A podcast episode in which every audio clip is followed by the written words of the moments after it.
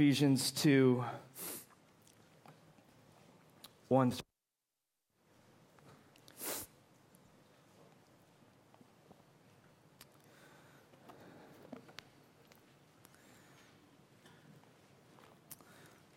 Let's pray this morning together.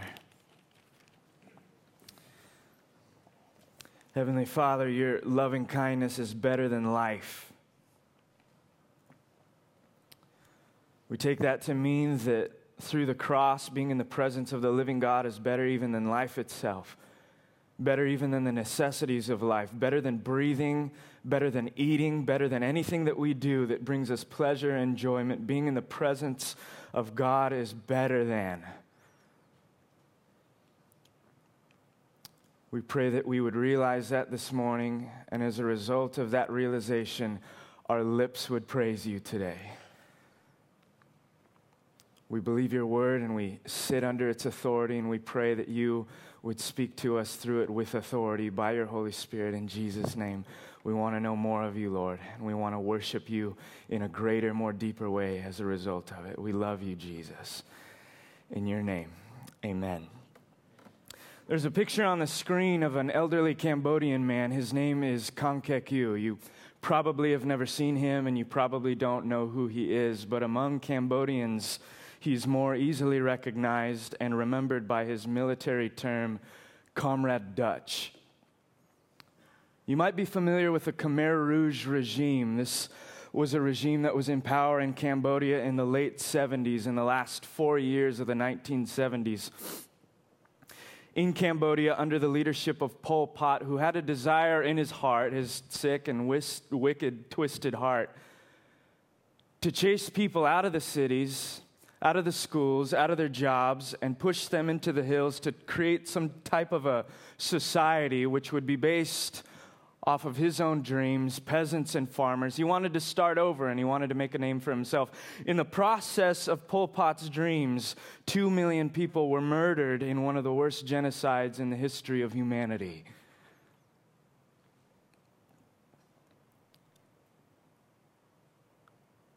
Those that opposed him, or those that he thought opposed him, were rounded up, imprisoned, and tortured relentlessly for information that benefited his regime. Whether that information was correct or false because of torture,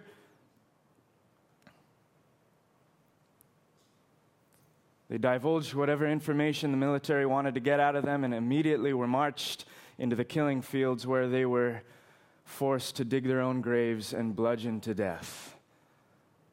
Very few people escaped the prisons of Cambodia during this time. One of the worst prison camps at that time was called S21. It saw the torture and the genocide of over 17,000 people, mostly Cambodians. The man that you're looking at right now, Comrade Duch, was the man responsible for S21. He himself admitted to being personally responsible for at least 12,000 deaths. This morning, we need a deeper understanding of the grace of God.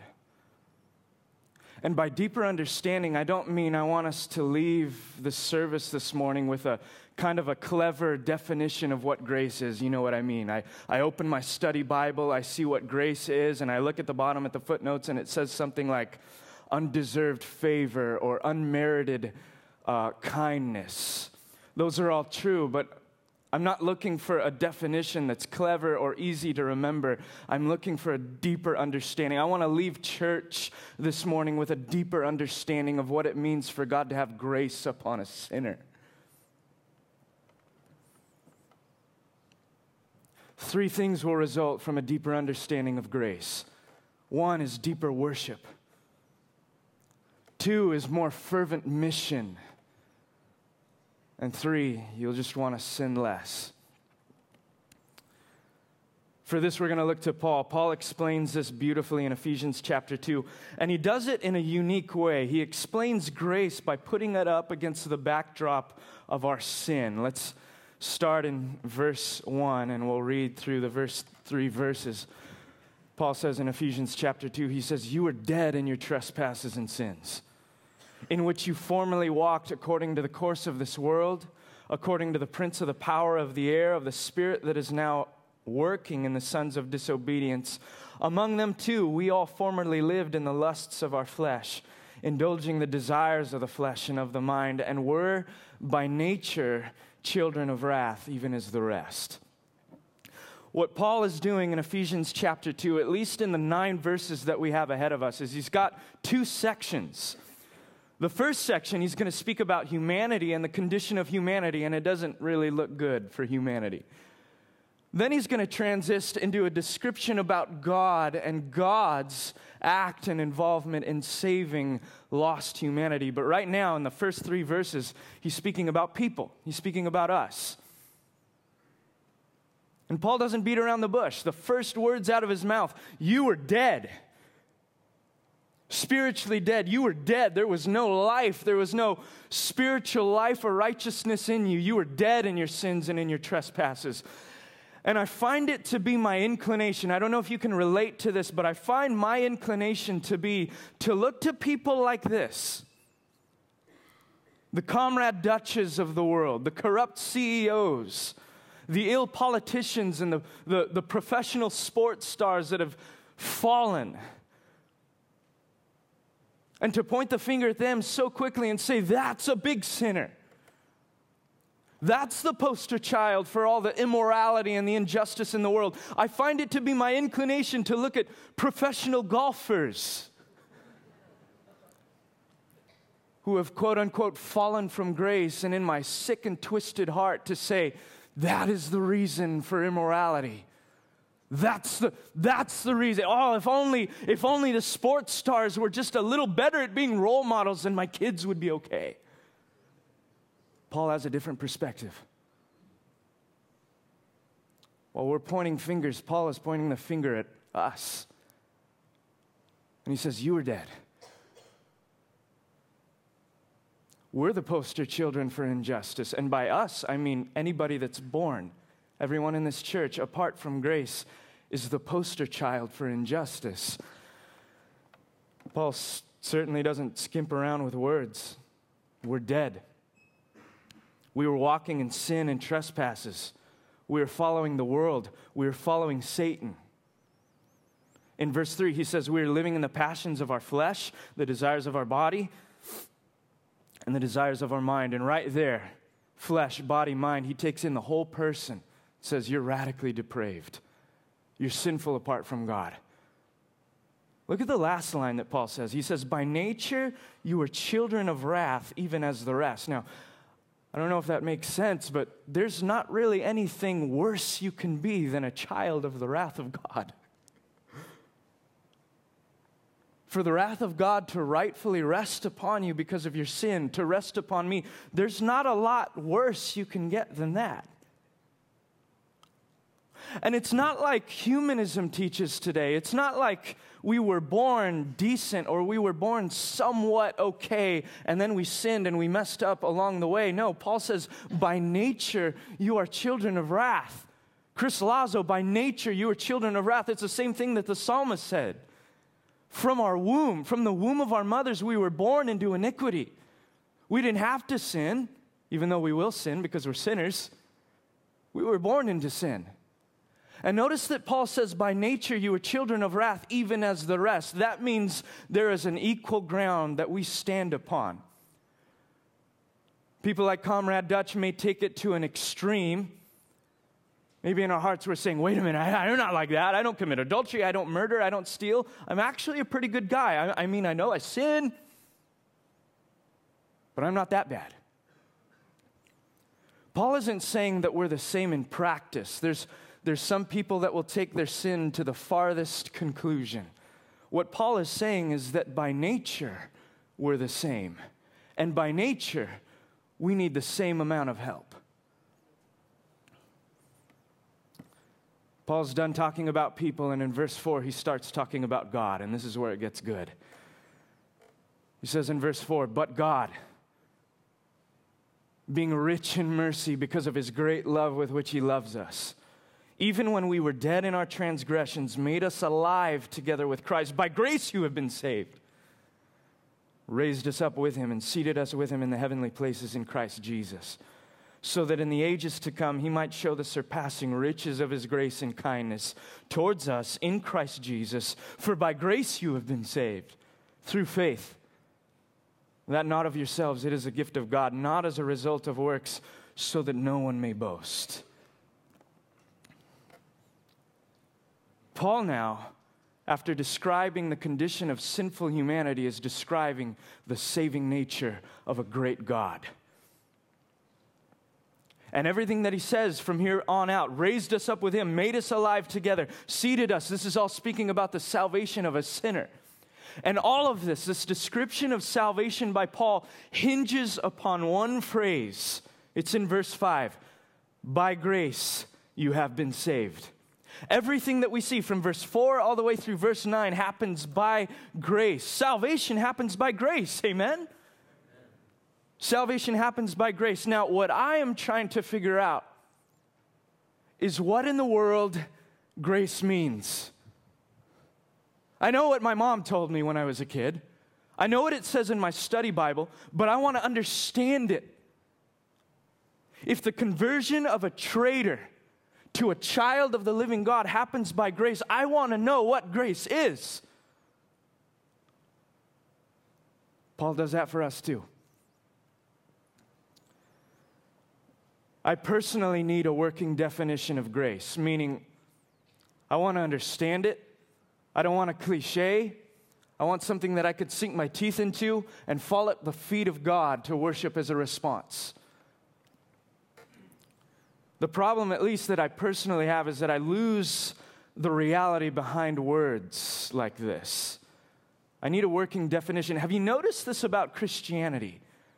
We have some words Trinity and incarnation and justification and sanctification and glorification and a whole bunch of other occasions.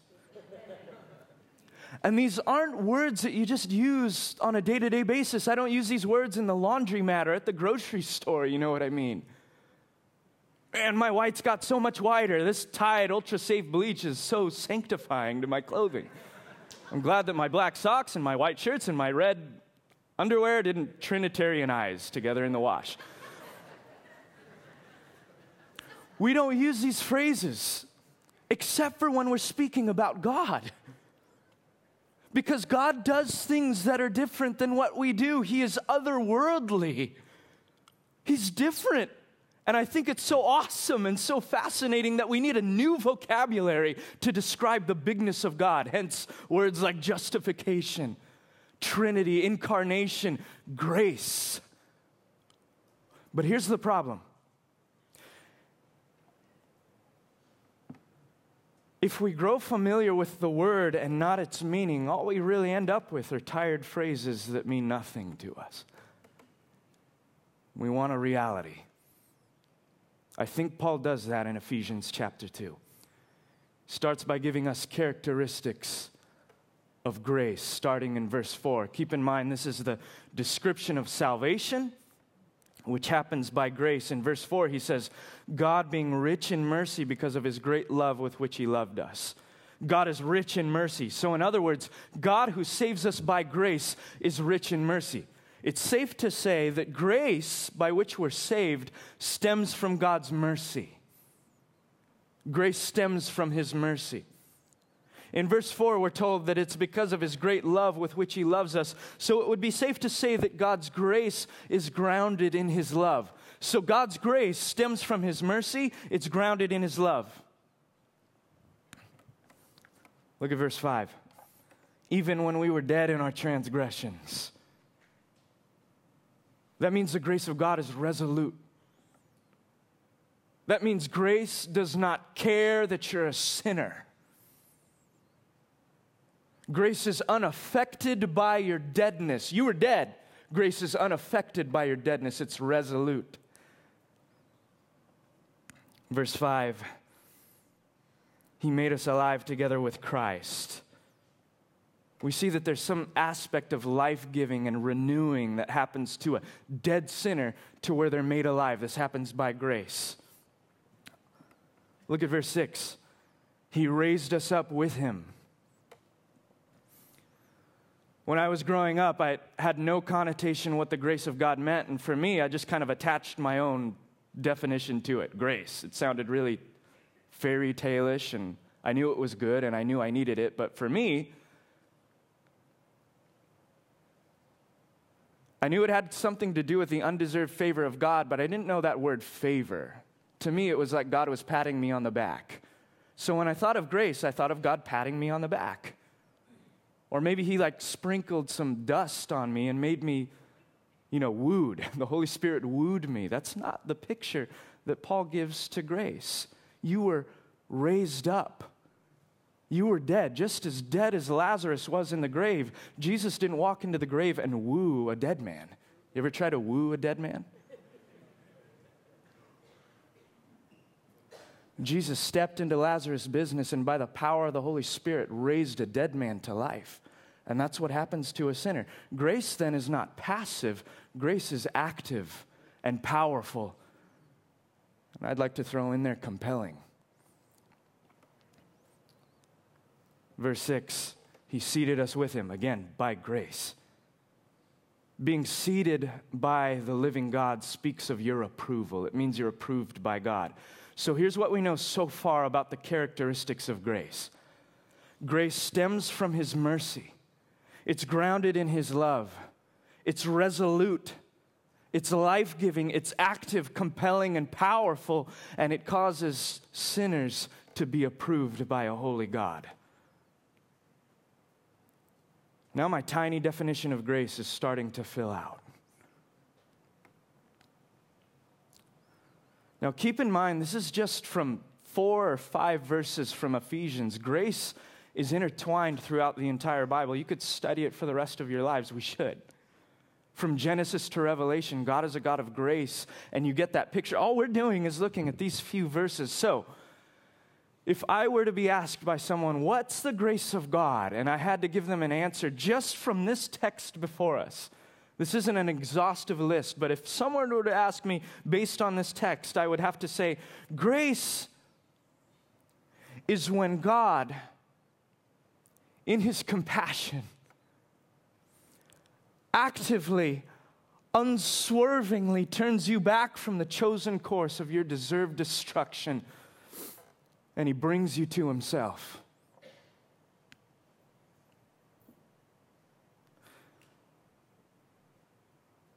For God to show grace upon a sinner means that in his compassion, he actively, unswervingly turns you back from the chosen course of your deserved destruction and brings you to himself. So I guess what my mom told me was true. It's getting what you don't deserve. What I did deserve was hell. What I got was a lot better. But you see how that cliche fills out a little more when you apply scripture to it. Grace is awesome. Grace is unbelievable. If it's still not connecting quite yet, let me put it this way. Let's say for, an, uh, for a moment you're $100,000 in debt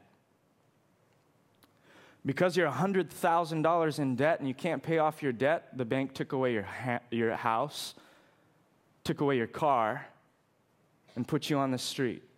So now you're $100,000 in debt, you're homeless, you're broke, you're poor, you're starving, and now you have the threat of prison hanging over your head. You're in trouble. But because it's your debt, you deserve everything that's falling on you. Now, let's say, for example, someone comes along and with the good heart that they have, they get a hold of your credit card statement, they pay off $100,000 of your credit card debt. That's good. So now you don't have the threat of prison hanging over your head, and you don't have a debt. That's an act of mercy, right? You deserve to pay off the debt, and if you couldn't pay off the debt, you deserve to go to prison for it. An act of mercy was that person coming along and taking care of your debt Now, the threat of prison is no longer hanging over your head, and you don't have to pay a debt that you deserve to pay.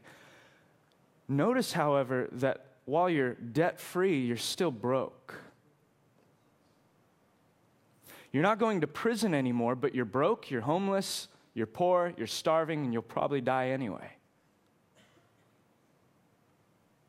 But mercy is good, you don't have a debt. Now, let's say after that, someone comes along and after you've been made debt free, they get a hold of your routing number and they credit to your bank account $5 million and they buy you a house. That's not mercy, that's grace. Grace is getting beyond what you deserve. And so it is with the sinner who deserves hell and the wrath of God for what they did. Jesus Christ dies on the cross for your sins. And as far as the east is from the west, so your sin is removed. Though your sin is as scarlet, now it's made white as snow. You're forgiven. That's an act of mercy. Jesus forgave your sins. But don't you know, you can't stand in the presence of a completely righteous and holy God, debt free, but broke. Because at that point, even by mercy, you're debt free. You don't have a debt to pay, and you're not going to suffer in hell under the wrath of God, but you're not going to be in the presence of God either. Because you don't have a righteousness of your own. But praise God, do you know what Jesus Christ was doing on this earth for 30 years? Besides healing the sick and raising the dead, he was obeying perfectly the law of his Father. In his humanity, he was accumulating righteousness so that when he died on the cross for your sins, he wouldn't just forgive your sins and take away your debt. He took away your debt and he credited to your account righteousness. And that's the difference between mercy and grace. Mercy means God forgives you of your sin. Grace means after he's forgiven you, he approves of you because you're not just debt free and broke, you're debt free and rich in the righteousness of Jesus Christ. And that's why it says in Romans chapter 5, verse 19, through the disobedience of Adam, many were made sinful, but through the obedience of Jesus Christ, many were made righteous. And you got to understand that that righteousness covers you. You stand in the presence of the living God. You are approved. Do you know what that means? You're approved by God. But you got to understand that approval does not come from yourself. Three times in Ephesians chapter 2, Paul says, in Christ, in Christ, in Christ.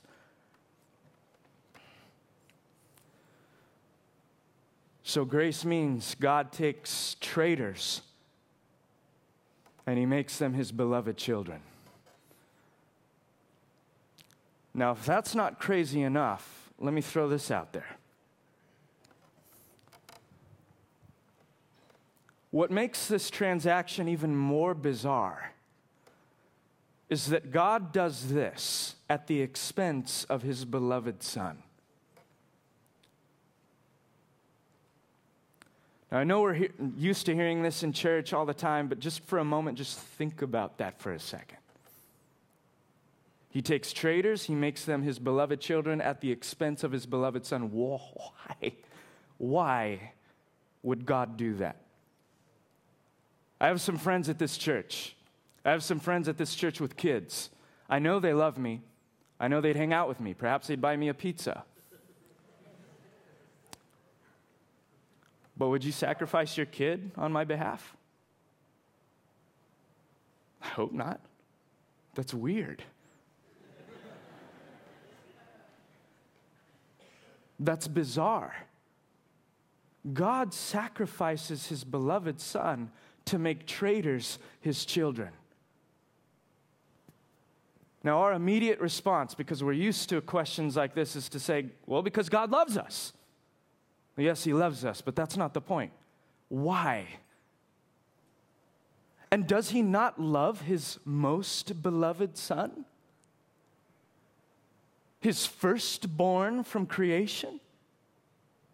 Jesus, the Son who's been with Him since the beginning?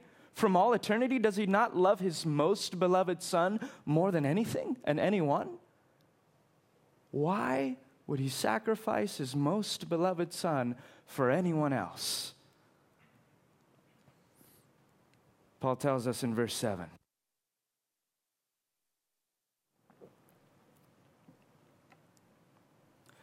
It's so that in the ages to come, he might show the surpassing riches of his grace. It's so God can show off his grace. It's so he can display the immeasurable riches of his grace towards traitors. And in verse 8, he caps it off just to make sure that we understand. He says, There is no boasting on your end. You see, God has so masterminded the salvation of the sinner that at the end of our salvation, we can display nothing but his infinite worth.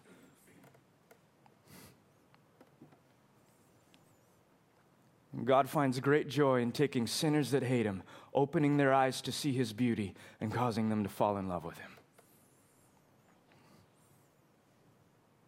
Friends, grace is awesome. Grace is incredible. You could spend your entire life searching the scriptures, learning more about the sovereign grace of God. In Ephesians chapter 2 verse 8, we know the scripture so well. By grace we have been saved. In our English Bibles, it, it's put forward in the past tense. By grace you have been saved. And so we come away thinking, oh, grace is something that we needed before when we gave our lives to Jesus Christ. We don't need it anymore. We're being sanctified now. We don't need grace anymore. Actually, Paul was very clear in the original languages. What he would have said literally, this is the, the tone and tenor of his sentence. He would have said, By grace you have been and continue to be saved by grace. That's exactly what he said. Do you know what that means? That means Chris Slazo is just as dependent on grace as he was when he was a ridiculous sinner. That means even in this church, the most seasoned saint is dependent and should take great joy in the grace of the living God.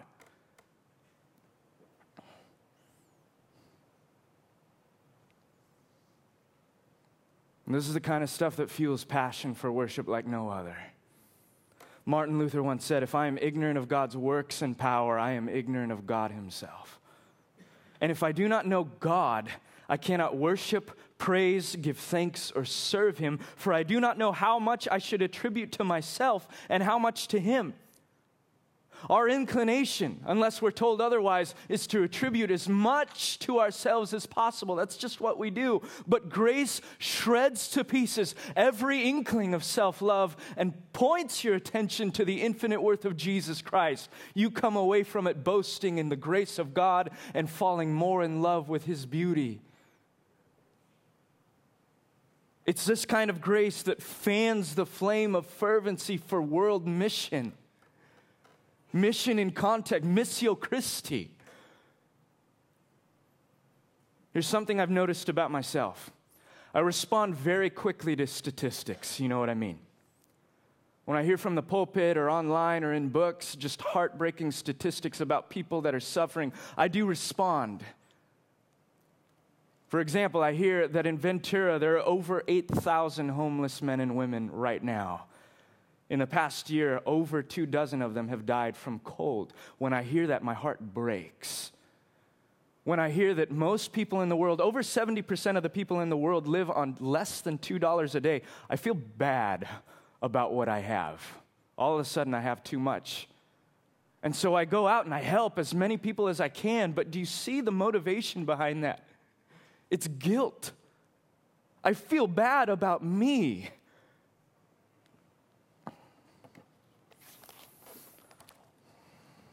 Guilt is a poor motivator.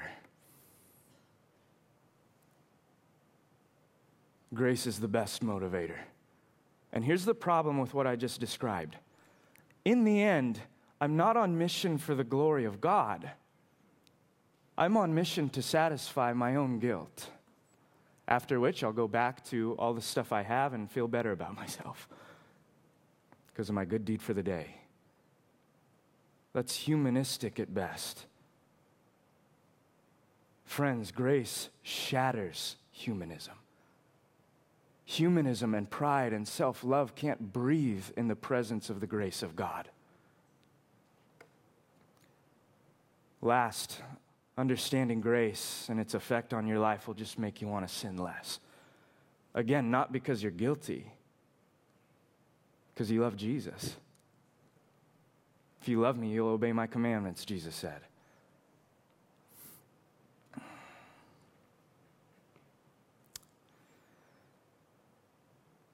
It's reported that in 1996, Comrade Duch gave his life to Jesus Christ as his Lord and Savior.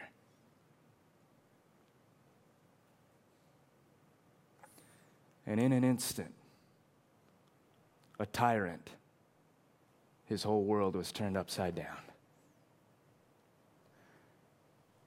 Now, notice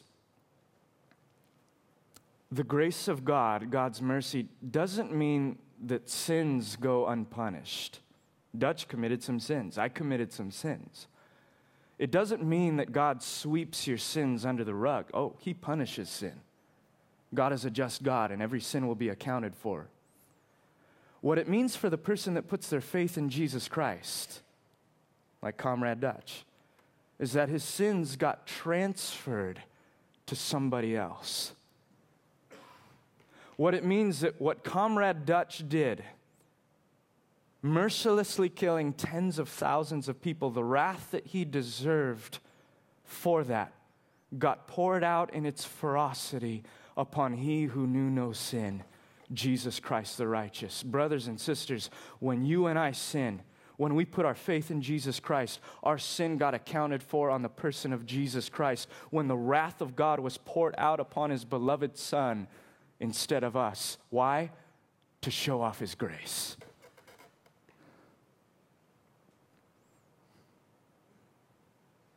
We're told in Ephesians, God does this to put His grace on display, that the universe might marvel at it. Friends, are you marveling at the grace of God? I find this very ironic. People that know that they're bad sinners, quote unquote, like Comrade Duch, are the ones that seem to be most easily recognizing of their need for God's grace. It's really people like me, maybe some of us in here, that consider ourselves to be less sinful, that will react less passionately to grace. I want to close this morning with one last text. If you can, turn quickly to Luke chapter 7, verse 40. Big sinners react passionately to grace, and it seems that religious people react less passionately. Jesus is about to explain why. I'll give you a little background. Jesus got invited to a house party by a Pharisee. Pharisee's name was Simon.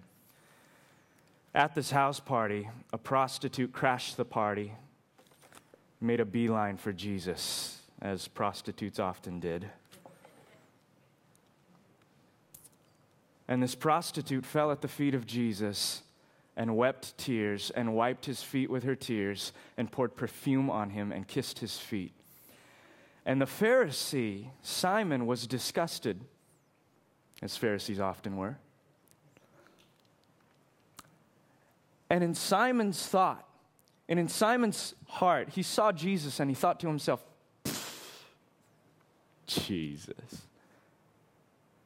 you ain't no prophet.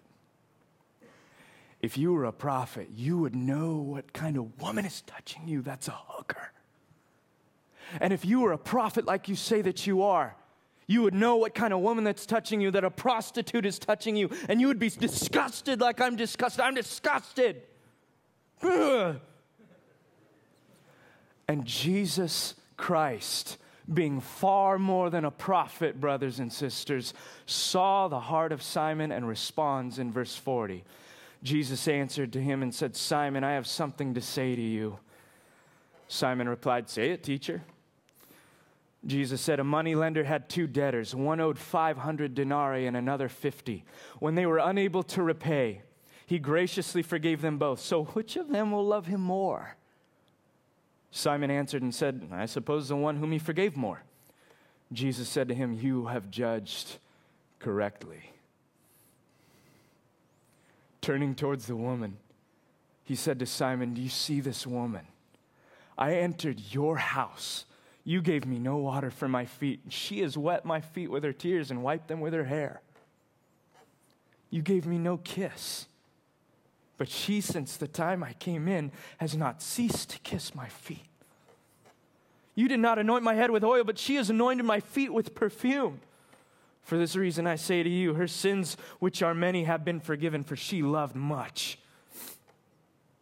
But he who has forgiven little loves little.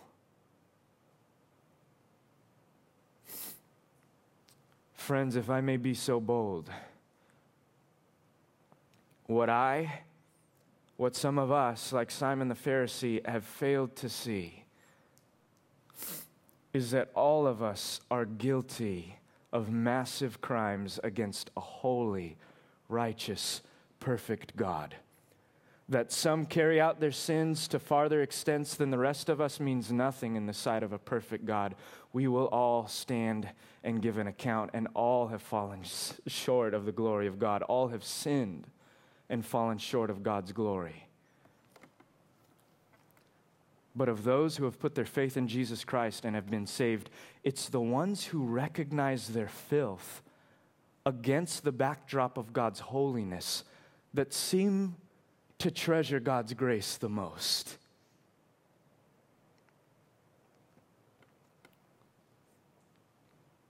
And God loves doing that.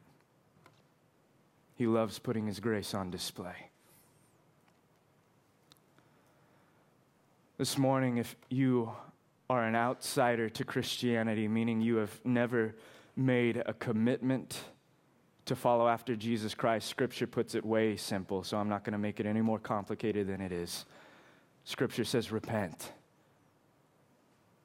Repent of your sins, repent of your faulty worldview, repent of the things that you were chasing, repent of money, repent of everything that you used to love, and follow after Jesus. You're not promised riches, you're not promised a good life, you're not promised ease, you're not promised a bed of roses. What you are promised is God Himself. And you may suffer in this life, but the prize at the end of this life is Jesus Christ. If that's something you want, repent of your sins, confess Jesus as Lord, and follow Him for the rest of your life. I'm assuming the rest of us are Christians, meaning we have put our faith and our commitment in Jesus Christ to us during worship this morning, I would just say, examine our heart. I don't know your heart, but you do and God does. Examine your heart against the backdrop of God's holiness and fall in love with His grace. For some of you, I mean this with as much kindness as I possibly can utter. For some of you, that's going to be hard. And it may be, be because of pride or a hint of self righteousness or a feeling that you're superior, or maybe not even superior, but just better than.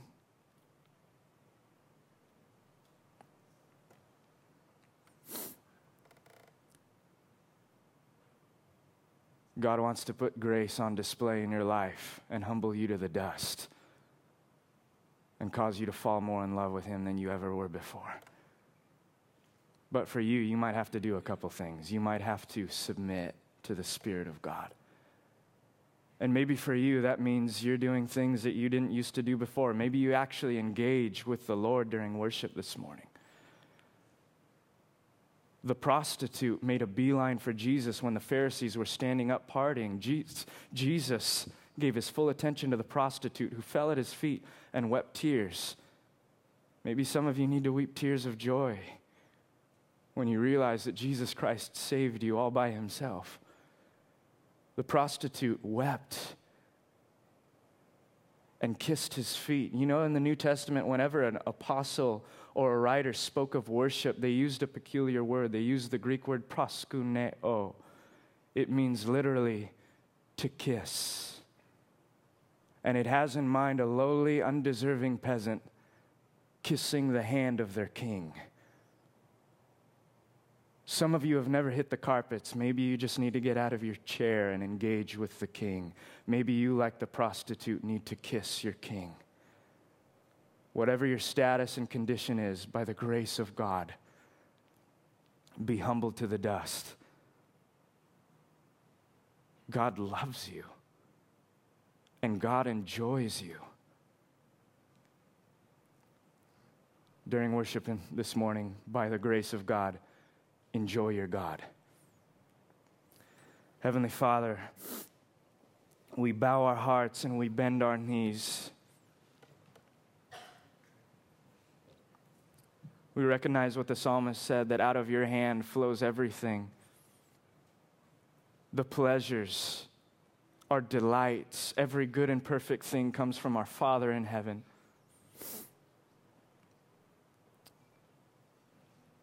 Pray this morning that you would shatter the shell of self righteousness.